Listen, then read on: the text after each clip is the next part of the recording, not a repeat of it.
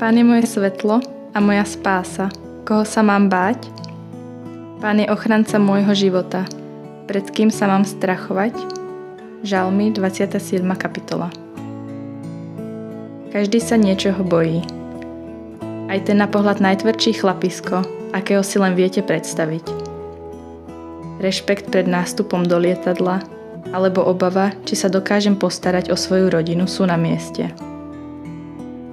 No ak to strachu dovolíme, môže nás zviazať až tak, že budeme plní úzkosti a zo stresu nedokážeme normálne fungovať. V situáciách, kedy cítim, že mi strach prerastá cez hlavu, hľadám silu v pánovi. A vždy ju u neho nájdem.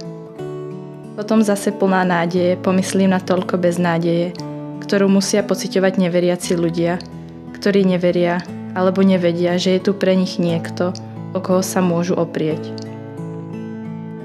Ak sa strachuješ, či urobíš skúšky, či si nájdeš manžela alebo manželku, dobrú prácu a bývanie, či naša krajina nebude v ohrození a či na Ukrajine znovu zavládne mier, nepodliehaj týmto strachom.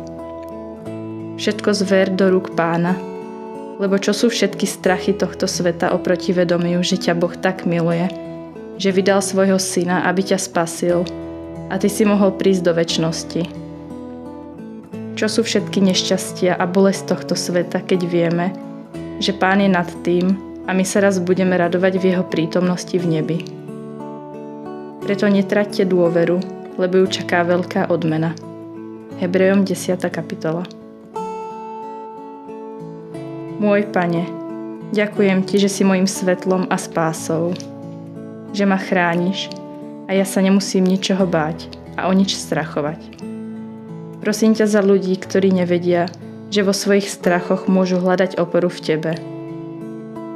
Daj, aby aj skrze mňa uvideli nádej, ktorú nám dávaš a ponúkaš ju aj im. Amen. Viem, že s pánom sa nemusím ničoho báť. Utiekam sa v úzkostiach k nemu Ďakujem mu, keď ma zaplaví svojim pokojom